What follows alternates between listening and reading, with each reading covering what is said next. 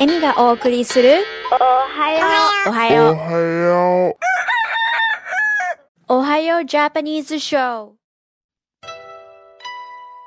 おはようございます。15.9FM The Region からお届けするおはようジャパニーズショーのラジオパーソナリティを務めている高畑恵美です。この時間では日本で今ヒットしている曲やヨーク地区でのイベント情報、日本で注目を浴びている曲やヨーク地区でのニュース、そして季節に合った曲をお届けしています。おはようジャパニーズショーは毎週土曜日の朝6時半から7時まで。どうぞ最後までお付き合いください。さて今日は5月23日。皆さんいかがお過ごしでしょうか？少しずつロックダウンをイーズとする国や場所が増えてきました。今まで当たり前にできていたことがロックダウンによりできなくなってしまったことも多くあるかと思います。そう考えると少しずつ制限が解消されできるようになると改めてありがたみが増え感謝することや小さな幸せを感じられるそんないい機会になるのかなと個人的には思っています。最近私が感じた小さな幸せは、長年愛用していたラップトップが壊れてしまい、しぶしぶ新しいレノボのラップトップに買い替えたのですが、音の綺麗さに驚きと幸せを感じています。皆さんの小さな幸せは何ですか？この小さな幸せ探しは自分の心にゆとりをもたらせてくれるため、結構ポジティブに生活できるようになります。よかったら試してみてください。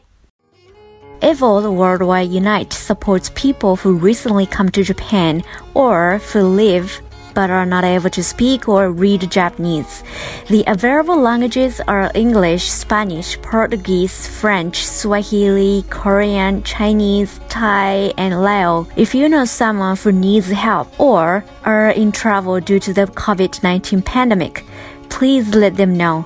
The email address is evol.info 2020 at gmail.com. Again, evol evol.info info 2020 at gmail.com Thank you 感染しない、うつさないを心がけて引き続きお過ごしください。さて、今日はカナダはトロント在住の末重直美さんにトロントの現状やこのパンダミックをどうご家族で過ごされているかなどをお伺いしました。楽しみにしていてください。まずは日本とカナダ、両国の今日が何記念日、もしくは過去に何があった日について紹介していきたいと思います。まずは日本から。今日5月23日は郵便物搬送用の地下電車が開通した日です。大正4年1915年の今日、東京駅から東京中央郵便局、現在の JP タワー間、約 0.2km を結ぶ郵便物搬送用の地下電車線路が開通されました。この貨物電車が日本最初の地下鉄と言われています。ちなみに普段私たちが乗る旅客用としての電車は大正14年1925年に開通した地下鉄宮城電気鉄道現在の JR 仙石線が最初と言われています。この宮城電気鉄道では仙台駅から東七番町駅間の一駅区間約 0.4km が運行されていたそうです。カナダの今日5月23日はカナディアン機上警察隊ができた日です。1873年の今日5月23日に The Northwest Mounted Police ノースウェスト機上警察隊 NWMP が結成されました。150人からなるこの機上警察部隊はマニトバへ配属。その後、1874年の7月には部隊を拡大。275人のさらなる機上警察隊を導入し、The March West としてアルバーター州に設立されました。ノースウェスト機上警察隊が結成される前から、連邦政府管轄の警察隊として、The Dominion Police が活動していましたが、1920年代にこのノースウェスト機上警察隊とドミニオン警察隊が合併となり、現在の The Royal Canadian Mounted Police となりました。さて、ここからは今週の注目ソングを紹介します。1曲目は宇多田ヒカルでタイム。2曲目は Rad Wimps で猫じゃらしです。お楽しみください。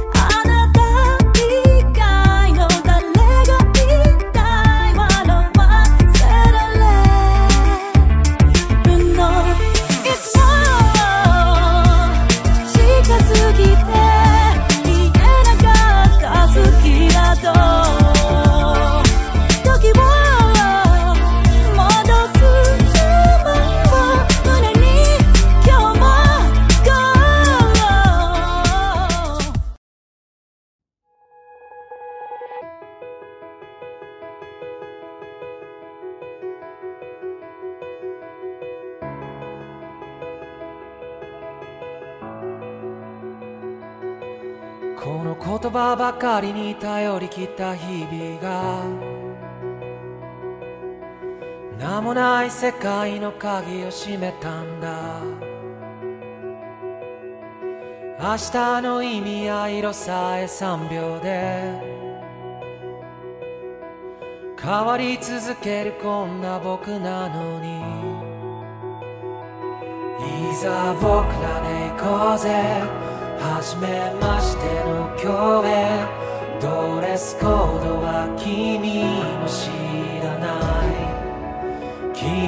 君だけさ僕らで行こうよ。半径僕と君の間何個も新しい今日。描いてみようか。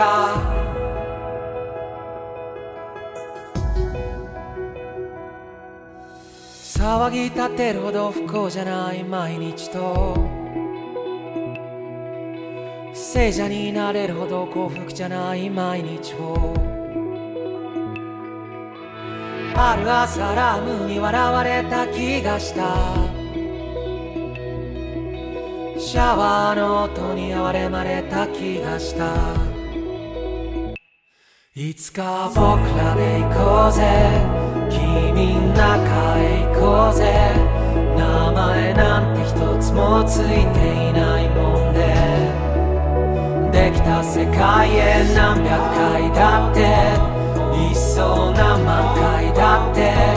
初めましてのただいま帰り。おいやおうよ。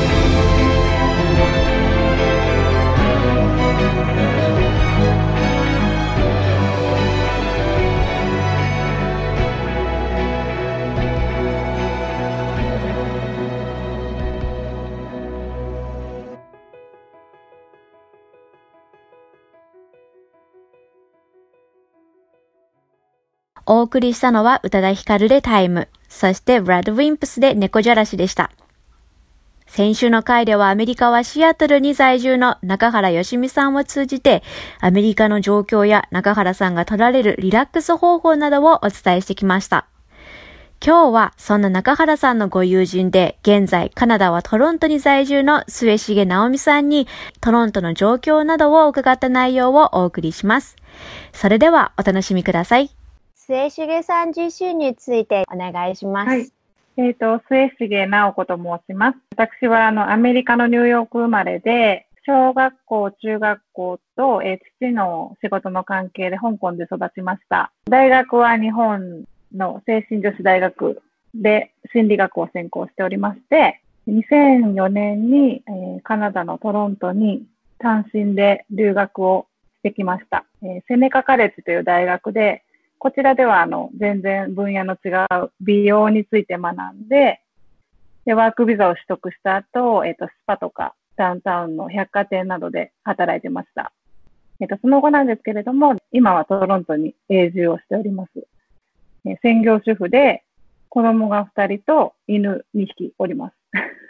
ありがとうございます。ホームスクーリングとかされてるっていうお話だったと思うんですけれど、はい。そういうのも、えっと、直子さん自身がすべてこうカリキュラムを組んで、お子さんにお伝えしている、あの、まあ、あの、勉強を教えているっていう状況なんですか？えっと、ホームスクーリングというのはですね、私があの別にもともとホームスクーリングしているというわけではなくて、これはまたあのコロナの影響で、学校がもうずっとあのクローズしてしまっている関係で、えっと、学校から、まあ、日本もそうかもしれないんですけれども、学校から大量に送られてくる、まあ、宿題だったり、教材だったりっていうのを、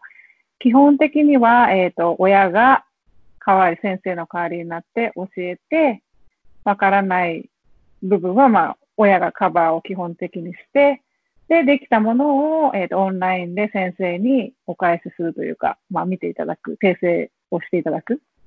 形になるんですけれども、私が住んでいるトロントの少し北の方にあります、ヨークリジョンっていうんですけど、スクールボードのルールとかがとても厳しいために、あとカナダって結構あの人のプライバシーだったりそういうことをすごく尊重するので、なかなかそのオンラインでえっ、と、リアルタイムで授業をやるみたいなことに、あんまりこう、注力していない部分があってというか、なんか人の時間をこう、この時間で拘束するのは良くないとか、なんかいろいろな意見があるみたいで、そうそうそう、あの、ヨークリジョンはそれを行っていないので、まあ、あくまでも自分たちの、えっ、と、時間の範囲内、あとは、まあ、能力の範囲内で送られてきたものをこなすみたいな感じで、いろいろ教材が送られてくるんですが、ただ、私自身もまあ、もちろん先生ではないので、しかもうちの子供たち二人ともフレンチイマージョンっていう、あの、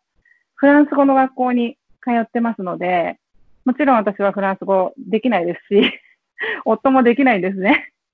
子供たちには頑張ってもらってるんですけど、そう、なので、その宿題を見たりするのはかなり大変ですね。フランス語学校に選択された何か理由ってあるんですか？えっ、と、もうカナダは一応、オンタリオ州は英語が、えっ、と、基本ですが、他の州ではフランス語を喋っていたり、オンタリオでも部分によってはフランス語で喋ってるエリアとかもあると思うんですけど、今、このフランス語学校とか、フレンチエマージョンというのはですね、えっ、と、フランス語で基本的に授業はやるんだけれども、ただ基本ベースは英語喋る人たちばっかりっていう、あの、もともとその第二、第二外国語をメインで学ぶみたいな感じのコンセプトなので、学年が上がってくるにつれて、その英語の割合が少しずつ入ってくるんですね。最初の数年間は全部フランス語、100%フランス語で、えっ、と、小学校4年生ぐらいになると30%ぐらい英語が入ってきて、みたいな。あの、私のちなみに子供は息子が、えっ、と、グレード7なので、日本で言うと中学校1年生、そして娘が、えっ、と、グレード4、4小学校4年生なんですけれども、今、息子はもうほぼほぼ、えっ、と、英語が多分6、7割ぐらいの授業を受けていて、娘が逆に言うと3割ぐらい英語の7割フランス語みたいな感じなので、その、その辺のバランスとかも、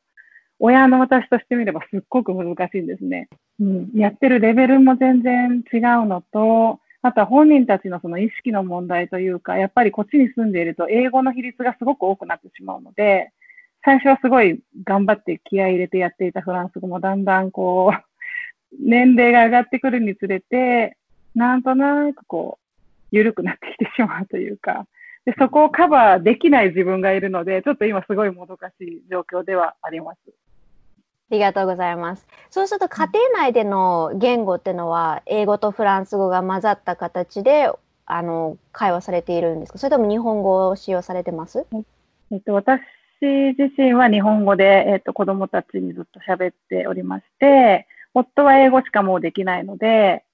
英語でパパに喋るときは、まあ、英語。えっ、と、兄弟間も基本的は英語なんですけれども、私がまあちょっと厳しい、厳しい母親だと思うんですけど、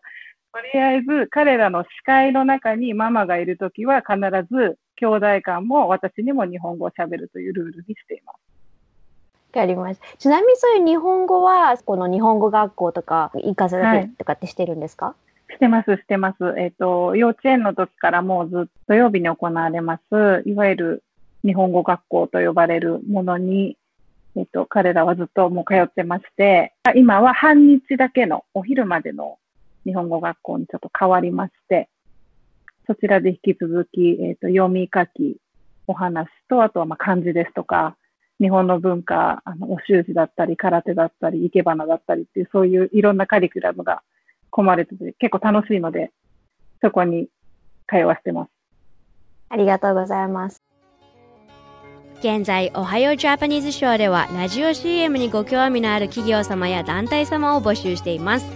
おはようジャパニーズショーはカナダ・オンタリオ州で制作されている日本語放送で、ウェブサイトよりライブ放送や過去の放送を聞いていただくことができるため、世界中の方々に聞いていただいております。ご興味のある方はこれからお伝えする電話番号までお気軽にご連絡ください。電話番号は416-292-2367です。引き続き、末重直美さんにお伺いしたインタビュー内容をお楽しみください。現在のそのトロントの状況、教えていただけますか？3月のマーチブレイクから一気に、えっとロックダウン状況が加速しまして、えー私の夫の仕事なども全部、あの、まあ、お家から行うリモートか、オフィスには一切行かない、行けないという状況になって、えっと、家族全員が、まあ、一気に家ごもり状態になりました。レストラン自体も、えっと、ほとんどすべてが、まあ、クローズするか、レストランは、まあ、テイクアウトのみを受けるという形ですね。あとは、まあ、スーパーに並ぶのも、日本もそうかわからないですけど、ソーシャルディスタンスの本当に長蛇の列で、お店に入るのに、本当に一人ずつ招かれて入るみたいな感じの状況ですね。一度あの電化製品を買いに行った時も、とそれはもうロックダウンのすぐ直前だったんですけれども、そのソーシャルディスタンスで、えっと、一人ずつ、まあ、5メートル置きぐらいにこう並ばされてるんですけど、それで一人ずつ入って、店の中はもう誰もいないガラガラの状況なんですね。お客さん誰もいなくて。で、お客さん一人につき店員さんが一人ついて、もう必要なところのセクションにそのままダイレクトで連れて行かれるっていう。それだけ、なんかこう、店舗を歩いて、練り歩いて見て回るみたいなのではなく、もうあらかじめ買うものを決めておいてくださいみたいな感じで入れさせられたのがすごい衝撃的だった、あの、思いがありますね。あとは、えっと、街の印象といいますか、結構トロントは、あの、通常はすごく活気あふれる街並みだという印象だったんですけれども、えっと、今はもう本当に通りや街はもう本当に静静かな静けさが漂って信じられないくらいのちょっと不気味な感じですね。人通りもないですし、車もまあ本当にあの少なめですね。あとは、えっ、と、人がこう、まあ、散歩というか外を歩いたりとかして、人がこう前から来ると、なんとなくこう、お互いにこう、避けて、迂回するみたいな状況が続いていて、あの、カナダは北米文化なので、基本的にまあ、ハグやキスだったり、そういうこう、割と、ね、お互いにスキンシップを取るような文化だと思うんですが、その文化の人たちが、えっ、と、その人を避けて通っているっていうその状況が、まあ、すごく私にも異様な感じに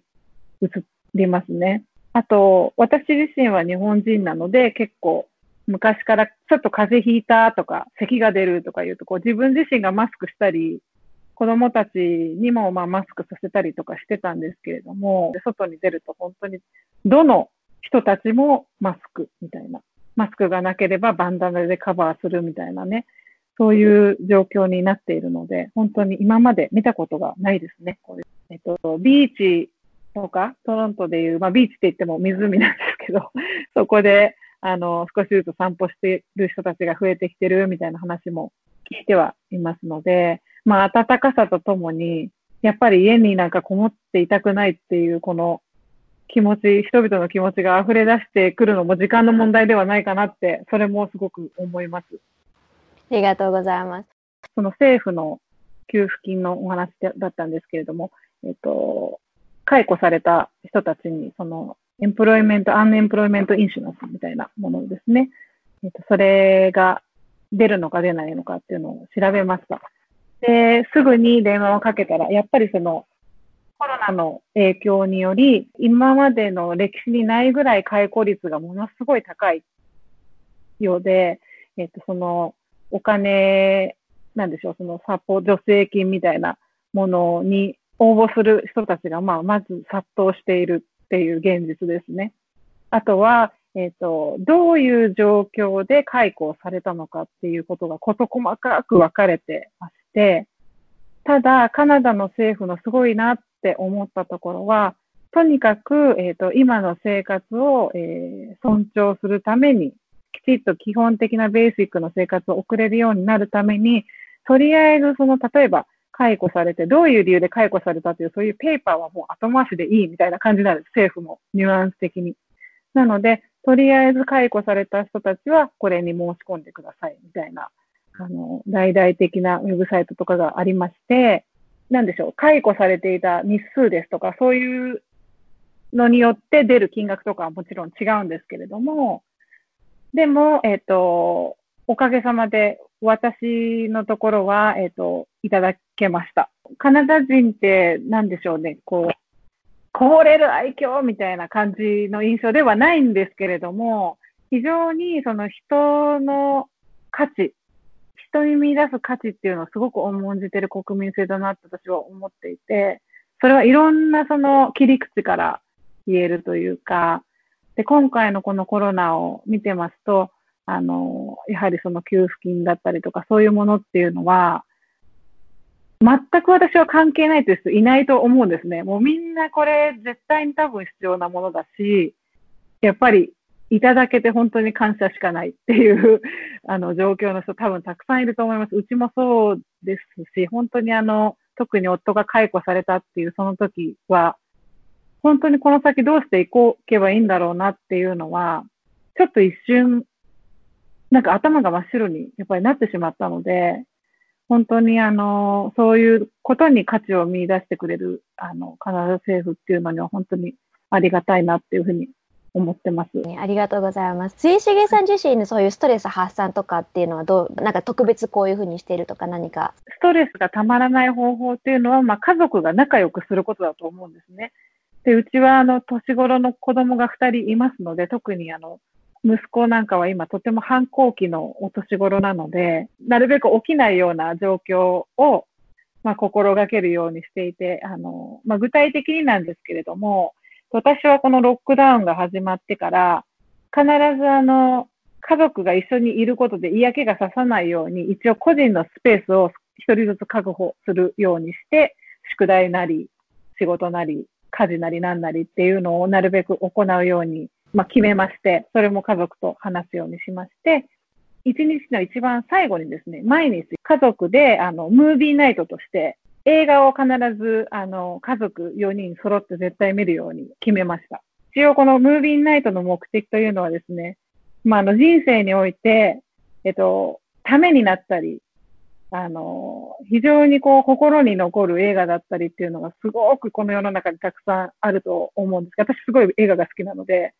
それをぜひとも、まあ映画だったり、俳優だったり、作品だったりっていうすべての要素を含めて子供たちに知ってほしいなということで、いろんなジャンル、いろんな俳優だったり、いろんなタイトルを含めて、まあ私のほぼ独断と偏見で、子供に覚えておいてほしいなっていう印象に残るような映画を毎日選んで見せてるので、あの、だんだんそれをまあ楽しみにしてくれるようになったというか、あの、毎日のスケジュール表みたいなのを作って今日のムービーはこれですみたいなのを 私が作るようにしてるので、それをまあ見て今日はこれねみたいな感じで見るようにしてます。なのでそれがまあストレスの発散法といえばそうかもしれないです。ちなみになんか最近で見られた映画って教えていただくことできますか？はい。えっ、とね、英語の題が、キャプテンファンタスティックっていう、いろんな意味も含めて本当に素晴らしい映画で、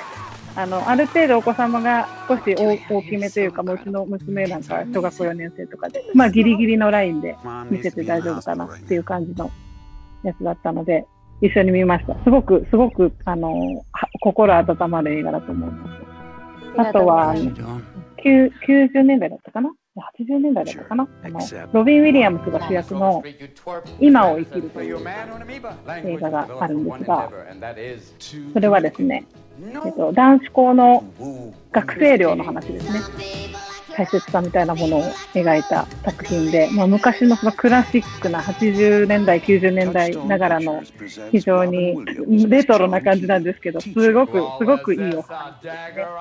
わかりました。ありがとうございます。そしたら最後の質問になります。このパンデミックが落ち着いたら一番したいこと教えてください。4月の末にうちの娘が10歳になったんですが、こういうね、時にあの誕生日を迎える子供たちだったりとか、今ですとグレード8、次の年から高校生になる子供たちっていうのはもう一切卒業式とかそういうものがない年になってしまったっていうことで、まあ、非常にあの、かわいそうだっていう空気感になってるんです、今。ただ、それをね、なんかこう、ネガティブな状態でなんだろう、子供たちに感じさせてはいけないなと私は思っていて、まああの、あの、まあ今流行りのバーチャルパーティーみたいな感じで、 Zoom で、えっ、と、お友達を一応 invite して、みんなにハッピーバースデー歌ってもらってケーキ食べて、みたいなことをやったんですが、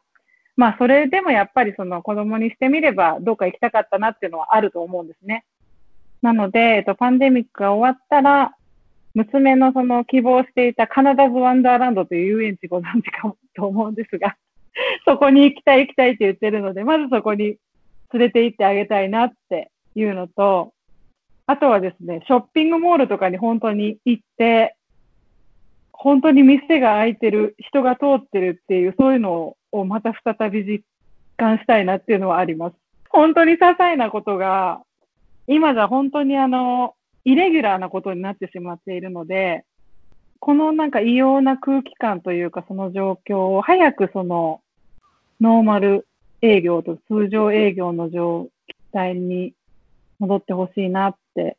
いうのはあります。あ、あとレストランで食事したいですね。わかりました。ありがとうございます。こちらこそありがとうございました。ありがとうございます。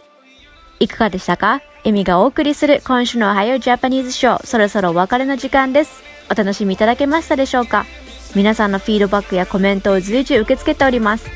毎日家でセルフアイソレーションされている方など共有したい過ごし方や意見があれば Twitter 上でエミ高畑とローマ字で検索していただきそこにてぜひお知らせください。このおはようジャパニーズショーを通じて共有していきたいと思います。15.9FM The Region よりお届けするエミの Ohio Japanese Show は毎週土曜朝6時半から7時までとなっていますまた来週 Stay safe, healthy and positive You're listening to Ohio Japanese Show on 15.9 FM The Region I'm Emi Takahata Here comes the All Night by Josh Douglas featuring Z Vine See you next week and have a great one Yeah, mover. Girl, treat me like Suda, your ex-boyfriend loser.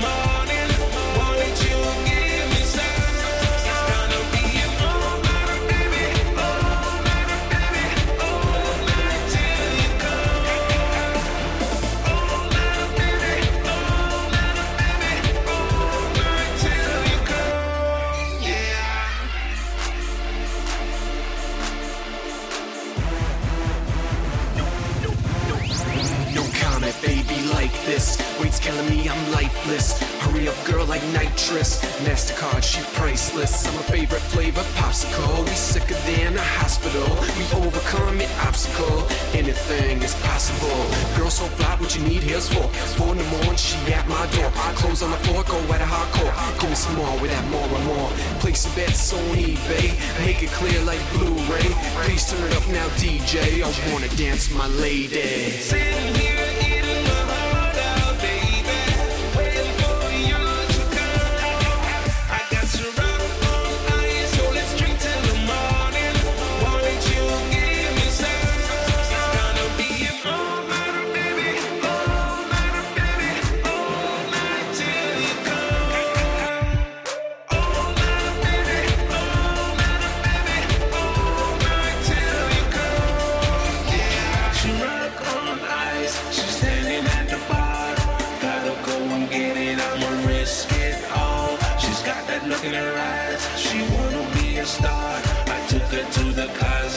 gave it to her heart.